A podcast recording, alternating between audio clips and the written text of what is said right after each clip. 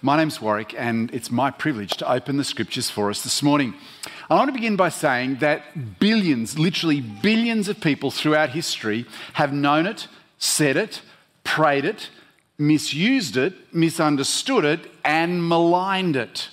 It's the Lord's Prayer. Right? You can find it in both Luke and Matthew's Gospel. Many of us were taught it as children. We've prayed it before bed. We've said it at funerals. We've, we've used it when we haven't known what we should pray for. It's been used as a punishment, hasn't it? You know, go and say three Lord's Prayers and Hail Mary. Uh, we've abused it trying to win God's favour and deal with our sin. It's been used to open parliaments. It's used at the end of church services. It's sung, it's chanted, it's mumbled, it's used as a mantra, it's memorised but I want to suggest to you, for many of us, it's not understood. And that's a problem. You see, for many of us, we're so familiar with the words of the Lord's Prayer that we've rarely stopped to ask, what do we, or what do they mean? So let me ask you this diagnostic question. You might be familiar with the Lord's Prayer. If you are, let let me ask you this. When you pray it, what are you actually asking God to do? Well, let me put it to you another way. Jesus taught the disciples to pray the Lord's Prayer. Let me ask you, what would it look like if our Heavenly Father answered the prayer? What would happen? What would happen in the world? What would happen in our lives? Today, we're going to begin this new series called Pray Like This. And, and over the next six weeks, we're going to be lifting the lid on the Lord's Prayer. And we're going to discover that it's actually spiritual dynamite, it's cosmic C4. It's actually going to blow our worlds apart as we know them. And I suspect that if people knew, if they actually understood what they're asking for when they prayed the words of the Lord's Prayer, my guess is that most of us would run a mile we'd never pray it. Because this prayer is subversive, it's revolutionary, it's, it's, dis, it's a disruptive agitator. Quite simply, the Lord's Prayer is dangerous and it should be handled with care. So, what we're going to be doing over the next couple of weeks is we're going to be taking these words of Jesus, this extraordinary prayer, and we're going to discover that it's actually six very simple but world changing requests. We're going to be taking them and we're going to be unpacking them and thinking about what will happen when our Heavenly Father answers. What will happen, if you like, on a cosmic scale? What will happen in our world? And what will happen in our lives? Now, my longing as we go through the series uh, this is that this prayer is actually going to change us. It'll change how we speak to our Heavenly Father. It'll change what we ask Him for, what we long for Him to do in our lives as well as in His world. Our hope as a team is that this series will, will see us as God's people praying like this, as Jesus would have us, with His agenda shaping and driving ours. Today, all we're going to do is look at the first four words of the Lord's Prayer. Put them in modern English. They are, what are the first four words? Our.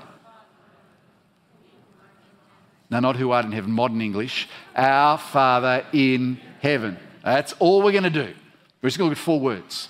How about we pray that God would give us insight, our Heavenly Father would give us insight into His Word? Would you pray with me? Our gracious God and our loving Heavenly Father, we thank you that you are just that. Speak to us this morning through your Word and help us to understand it. Help us to know how to speak to you as a Heavenly Father who knows us and loves us and values us and listens to us. And we pray this in Jesus' name. Amen. Okay, here is an outline of where we're going today. Now, the Lord's Prayer is found smack bang in the middle of what's called the Sermon on the Mount. That is Jesus' epic sermon that he preached right at the beginning of his ministry uh, and it's in Matthew's Gospel between chapters 5 and 7. He, he, he, uh, he spoke, he taught this sermon when he was sitting uh, on the mountain overlooking the Sea of Galilee. It takes up three chapters, chapters 5, 6, and 7, and the Lord's Prayer is smack bang in the middle of chapter 6. It's spoken in the midst of a bunch of things that Jesus taught the crowd about their relationship with their Heavenly Father. Jesus says in Matthew chapter 6, verse 9, pray then like this. And the implication from the context is pray then like this, as I'm about to show you, and not like that, as I've just been describing. For you see, from the very beginning of the chapter and all the way through it, Jesus attempts to undo the crowd's thinking about their Heavenly Father and about how they can get what they want from Him. Jesus wants to, if you like, reshape their thinking about their giving, their prayer, and their fasting, about their relationship with their Heavenly Father. And He tells them how not to do things. That is, how not to pray, how not to give, and how not to fast, as He hammers three groups the, the hypocrites, the manipulators, and the accumulators. Instead, He says, pray, give, and fast like this as you engage your Heavenly Father, and not like them as they seek to use their Heavenly Father for their own ends. Let's head to chapter 6 and verse 1. Let's firstly see how we mustn't pray so that we understand how we should. Jesus says in verse 1 Beware of practicing your righteousness. That is, you're praying, you're giving, you're fasting before other people in order to be seen by them. That is, your righteousness, yours and mine, it's not to be a spectator sport. It's not for the benefit of others. It's not so that they can see you. It's so that you can engage with your Heavenly Father. In other words, says Jesus, if you play to the crowd, you will have no reward from your Father who is in heaven. So, with your giving, that means no trumpet, no fanfare, no boasting, no letting anybody else know. Don't be like the hypocrites, he says, who want to be praised by others for their generosity because they, says Jesus, have received their reward. That is, they've got the empty praise of others, and it's all they'll get. It's the same with your prayer. The hypocrites love to stand in the synagogues and the street corners and pray. Why, says Jesus? So they can be seen by others. Don't pray like that, says Jesus. Because as Jesus says, they've received their reward in full. The only thing they'll get is the empty praise of others.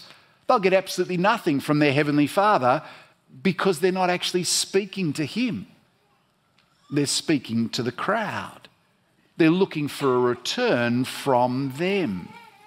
And it's the same with fasting the hypocrites. They disfigure their faces so that others will see that they're fasting and you know, be impressed by their piety, how religious they are. And again, they get their reward. But not from their Heavenly Father, they get it from others. They get the admiration, the, the empty and completely useless praise from people. And they get not a jot absolutely nothing from their Heavenly Father because they don't know their Heavenly Father. They don't understand Him and they certainly don't trust Him. In the Lord's Prayer, Jesus says, Pray then like this. Not like the hypocrites, and certainly not like the manipulators either. Now, now the manipulators, those are, the, those are they who love to heap up empty phrases they think they'll be heard for their many words. They think, look, if I just keep asking, I can wear God down. Huh? They think if they just keep asking, they can change God's mind. If they, if they use more words, if, if they have more people praying, if, if they pray for longer, that God's will can be bent to theirs. His will can be bent by their words, by the force of their persuasion, or by the intensity of their religious zeal. They think they can manipulate God to get what they want from Him. But they don't know their Heavenly Father's heart, and nor do they know His love for them. Look at verse 8. Jesus says, Don't be like them. Don't be like them. Don't treat your Heavenly Father like an idiot. Don't treat him like you can manipulate him. You can't. Pray like I'm going to teach you. Don't pray like them. And, and don't be like the accumulators either, says Jesus. The accumulators, they're those who lay up treasures on earth. Treasures, you know, those, those good things that look secure, that look dependable until they're not. Until our Heavenly Father forces us to see that He's the one who is secure and not them. Our treasures, they look like they'll provide for us until moth and rust come in and destroy, or thieves break in and steal, steal everything we've accumulated. Or in 2022, you know, the stock market goes down 20%, or a global recession looms, or geopolitical strife and war take away the security that we've worked so hard for. Verse 19 Don't be like the manipulators. Because, verse 21, for where your treasure is, where your security lies, where you go to feel safe, there your heart will be also. The accumulators, they love the things that they have. They love them more than they love the one who gave those things to them, more than they love their Heavenly Father who has given us everything that we have. You see, the accumulators, they love their possessions their cars and their houses and their savings and their, their businesses and their jobs. They, they love anything that leaves them feeling more secure.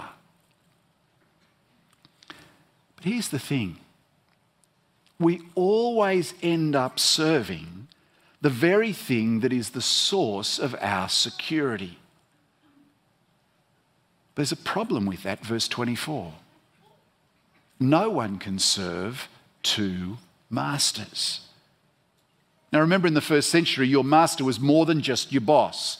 Your master was your patron, your protector, your provider. He was the one who had Wasta who could care for you.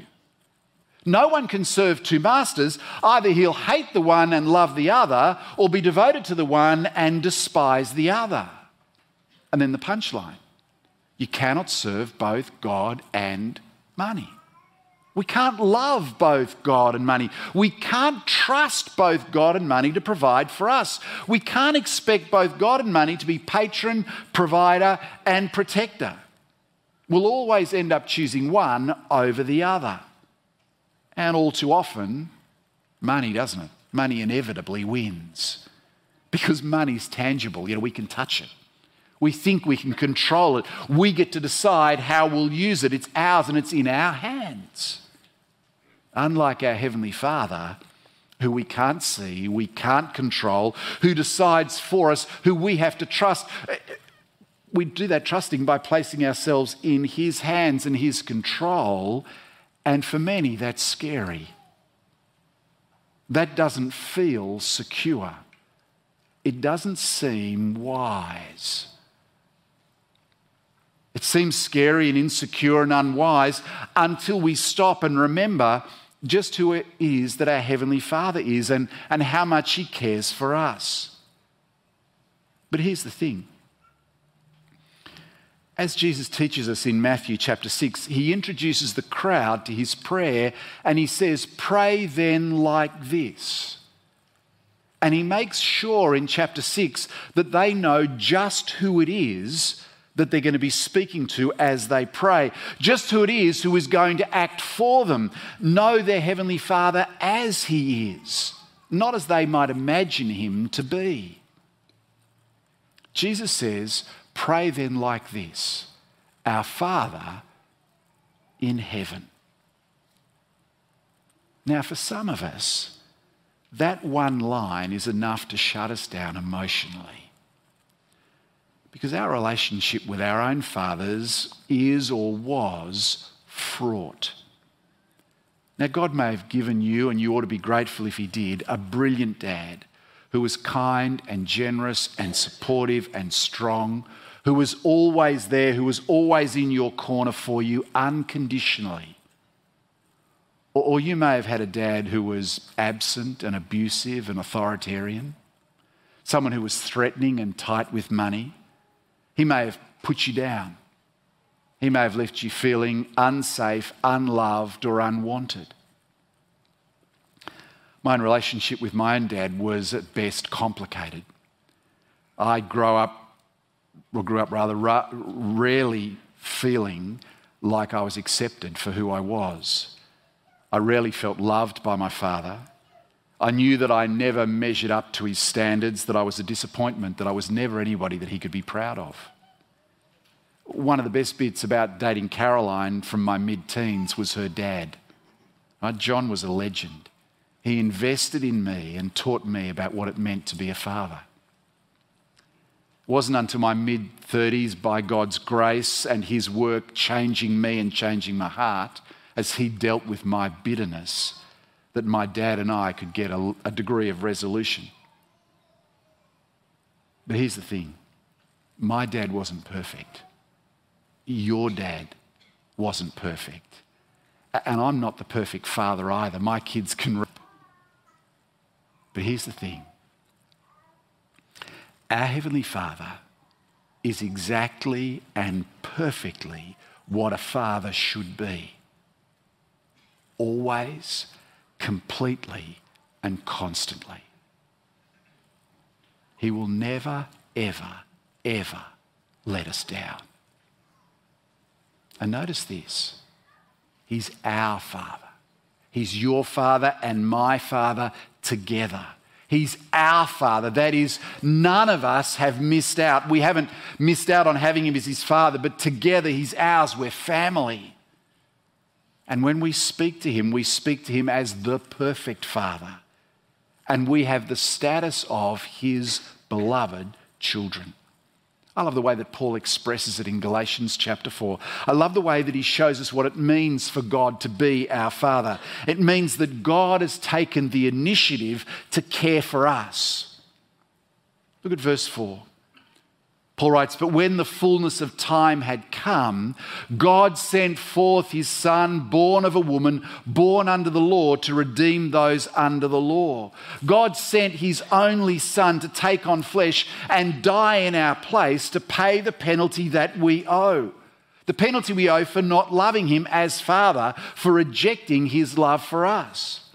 He sent his Son, verse 5, so that we might receive adoption as sons. Now, ladies, if you're a lady, can you just put up your hand? If you're not sure, keep it down. right? ladies, hands up, quick, I need to see you. Okay, this is absolutely for you. This verse is brilliant. Put them down now. This verse is brilliant for you. Because in Paul's culture, like in some of our cultures, only sons inherited. Only sons had the full rights. And here, notice this men and women together are all sons, irrespective of our gender. We all share the same status as sons, with all of the rights and privileges that come with it. He goes on, and because you're sons, God has sent the Spirit of His Son into our hearts, crying, Abba, Father. Our adoption isn't just legal, it's emotional and it's deeply personal. God didn't just sign the adoption papers with the blood of his son. He poured the spirit of his son into our hearts. He placed the spirit of his son inside us, changing our hearts so that they can cry out to him with the deepest of affections. As a son cries to his father, Papa, Dad, Abba. He's given us His Spirit so that we can love our Heavenly Father as Jesus loves the Father, so that we can love our Heavenly Father as He loves us intimately, deeply, and richly. And that, friends, that's what it means to pray in the Spirit. It means to speak to our Heavenly Father as Father with the affection, with the trust, with the assurance that the Spirit brings to our relationship with Him. So says Paul, you're no longer a slave. You're not a slave, you're a son. And there are consequences. If you're a son, then you're an heir. And all of that through God. which means that when you and I come to our Heavenly Father, we don't come as beggars with no rights. We don't come as slaves with no expectations and no status. We come as sons with full rights as heirs. There are only three people in the world who get to call me dad. Their names are Lizzie, Tom, and Pete. They're my kids and they have a special place in my heart that nobody else has. You and I, we have that same place in our Heavenly Father's heart. So when we come to Him in prayer, when we come as sons with His Spirit shaping our hearts to trust Him and love Him and serve Him, we come with confidence and this, by the way, is for every single one of us, no exceptions. It's not something that just pastors get. Right? Every person who follows Jesus, who has been forgiven by him, is a son, is an heir of God. I am, you are, we all are. Now, let me tell you, I love the privilege of praying for people after the gathering down the front. It's an absolutely appropriate thing to do that as sons and daughters of our Heavenly Father, we come to Him and ask Him to act for each other. It's right and proper, it's brilliant. But, but I actually have a problem with it. See, here's where I have a problem. If somebody thinks that I am, Warwick, more God's son than they are, I've got a problem with that. That is, as a pastor, they think I've got more wasta than they do with God, that, that my prayers can achieve more than they, their prayers can. I've got a problem with that. I've got a problem if anyone thinks that they need a human intermediary, that they need another person, a patron, to get access to their Heavenly Father, because you simply don't. I have a problem if somebody thinks that there is another person on the face of the planet who has more access to their Heavenly Father than they do. That their Heavenly Father listens to them more than to, to the person who's praying. That the, the, the Father would answer that person's prayer more than mine. Because there is no such person. Now, some of you might object and quote James 5:16 at me. It says that the prayer of a righteous person is powerful and effective. And some of you will say, Ha! See, Warwick? Ha! Right? Yeah, look, read that. No, no, no, no, no. You're a pastor, you're a righteous person, your prayers are more powerful and effective than mine. At which point, I want to go, yeah, nah. Right? I'm going to agree with you, but disagree at the same time. Yes, I'm righteous. Right, we've got to agree on that point. And yes, that also means that my prayer is powerful and effective. But here's the thing, and it's a massive thing, it's a big but, it's the biggest but of all. But no, I'm not righteous because I'm a pastor. I'm righteous because Jesus died for me and his righteousness is mine. I'm righteous because I'm a son of God which means that if you're a follower of Jesus, you're a son of God, you're righteous too. Jesus died for you. His righteousness is your righteousness. And that means that your prayer is powerful and effective too. See? Told you you were wrong. Yeah. Your prayer is no more effective than mine, and mine is no more effective than yours. We're as effective as each other. That's kind of cool. So, come. And I'd love to pray with you. But come as a son, righteous. Come as a daughter, righteous, as we ask our Heavenly Father to work for each other. Come, not just have me pray for you, come and pray for me. Because I'd love you to be praying for me as well. Because your prayer is powerful and effective. Let's get rid of the lie and that's what it is, straight out of the mouth of Satan, that any pastor has more access to God than you do. It's just a lie. Put it to death once and for all. Let's put this stupidity about pastors and prayer to death now. Here's what I want you to do take out your phone, turn on your camera, and turn it to selfie mode, which is probably where it is already. I know you guys. Everybody, take out your phone. All right, take it out. I need you to take a selfie. Right? Get your best Instagram pose. Take that photo. Right, get the photo.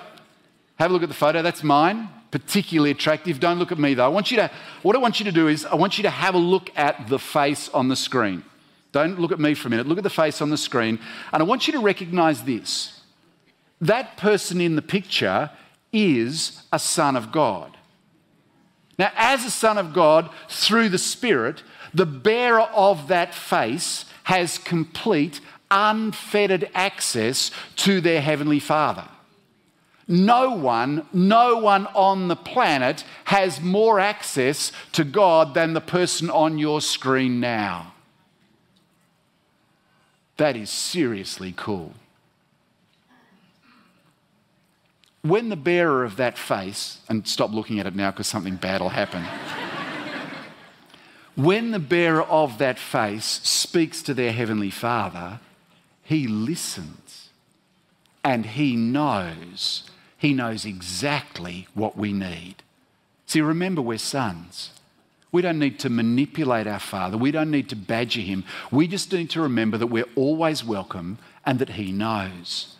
Check out chapter 6, verse 8 again. Jesus says, Don't be like the Gentiles who try and manipulate God. Why? Because your Father knows.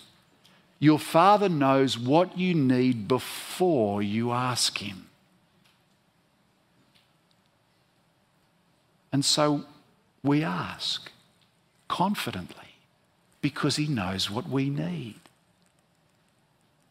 Here's a question for you though How many times should we ask? How many times should we ask our Heavenly Father who knows what we need before we ask? How, how, many times should we ask? Let me be a little bit provocative. I reckon that once is enough. I reckon you've got to think carefully about why you would ask twice. See, I'd be cautious about asking a second time if it's an attempt to manipulate your Heavenly Father. I'd be cautious about asking a second time if it's a tactic to try and put pressure on Him.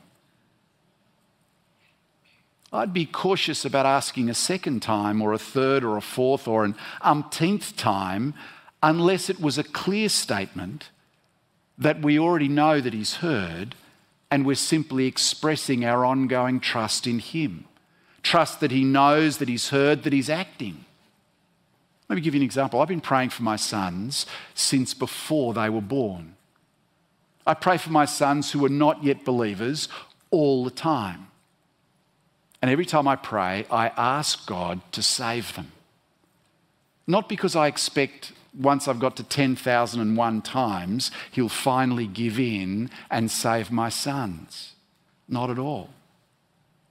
See, when I pray, I say, Father, I know I've asked you before, and I know that you've heard.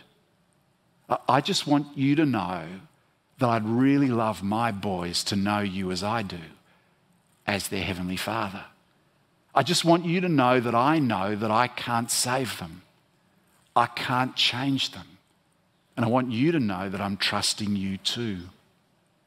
See, I'm leaving my boys in your hands. You're my father. You know. And I trust my boys to you. Let's pray like that. not only does our Heavenly Father know, Jesus assures us again and again in Matthew 6 that He will act for us. Remember what Jesus said? He says, When we give in secret, your Father who sees in secret will reward you. When we pray in secret, your Father who sees in secret will reward you. When we fast in secret, your Father who sees in secret will reward you. Uh, that word reward simply means something which naturally flows from our labour or toil. When we labour in giving, in praying, in fasting, our Father will see, will hear, and will act. There's simply no thought that He wouldn't. He will act because our Heavenly Father really does value us, values us actually more than we give Him credit for. Remember what Jesus said in Matthew chapter 6, verse 25. He says, Therefore I tell you, do not be anxious about your life. In other words, because you know what your, your father knows what you need before you ask, because you know that he'll hear you when you ask, because you know you can't serve both your heavenly father and the things that are your treasures, because you know that your heavenly father is trustworthy, because of all this, don't be anxious about your life, what you'll eat or what you'll drink or, or, your, or about your body, what you'll put on. Think about it, says Jesus. Is not life more than food? And for everybody but teenage boys, the answer is yes. Right? And the body more than clothing? Teenage girls. The answer, yes, it is. Look at the birds of the air.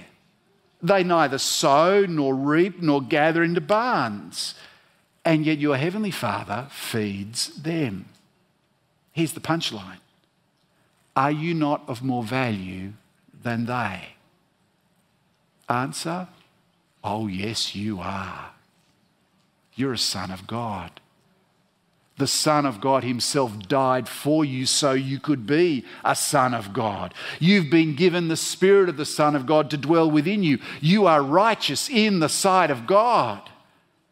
He continues in verse 27 And which of you, being anxious, can add a single hour to the span of his life? Answer No one. And why are you anxious about clothing? Consider the lilies of the field, how they grow. They neither spin nor toil, yet I tell you, even Solomon in all of his glory was not arrayed like one of these. But if God so clothes the grass of the field, which is today alive and tomorrow is thrown into the oven, will he not so much more clothe you, O you of little faith? Look, the grass is of absolutely no value. Grass is completely disposable, but not you. Not, not a son of God. So will he clothe us? Oh, absolutely, yes. Therefore, verse 31 don't be anxious don't be insecure. Don't forget your value to your heavenly Father. Don't say, What shall we eat? What shall we drink? What shall we wear? For the Gentiles, they seek after these things. The Gentiles, they're the accumulators. They don't know our Heavenly Father. They don't know how much our Heavenly Father values us. The Gentiles seek after all these things, and your Heavenly Father knows that you need them. He knows. He will provide. So instead of being anxious, instead of accumulating, verse 33, seek first the kingdom of God and his righteousness. And all of these things, they'll be added unto you. Over the next five weeks, we're going to be unpacking the six requests in the Lord's Prayer. And they're going to help us think through what it means to seek first God's kingdom and his righteousness we're going to discover that the Lord's Prayer is absolutely obsessed with the kingdom of God and God's righteousness. But for now, let's pray like this. Let's pray as sons. Let's pray as sons who know that their Father loves them and values them and hears them and will answer them. Let's pray as sons who know that they've been given the Spirit of the Son of God. And let's cry out to our Heavenly Father with confidence. Will you pray like that this week? I think you should. How about we do it now? Would you pray with me? Let's pray. Our gracious God and our loving Heavenly Father, again, we want to thank you that you are just that a loving Father. We thank you that you're a perfect Father and that you know. You know us. You know all of our needs even before we ask. We thank you that you value us so much. We thank you that you've given us your Son. We thank you that you've poured the Spirit of your Son into our hearts. And we thank you that you've changed us so that we can trust you, we can cry out to you, and we can confidently know that you hear. And so, Father, change us. Teach us to pray like this. Teach us to pray as sons. And help us to start this week. And Father, we pray this in Jesus' name and for your glory's sake. Amen.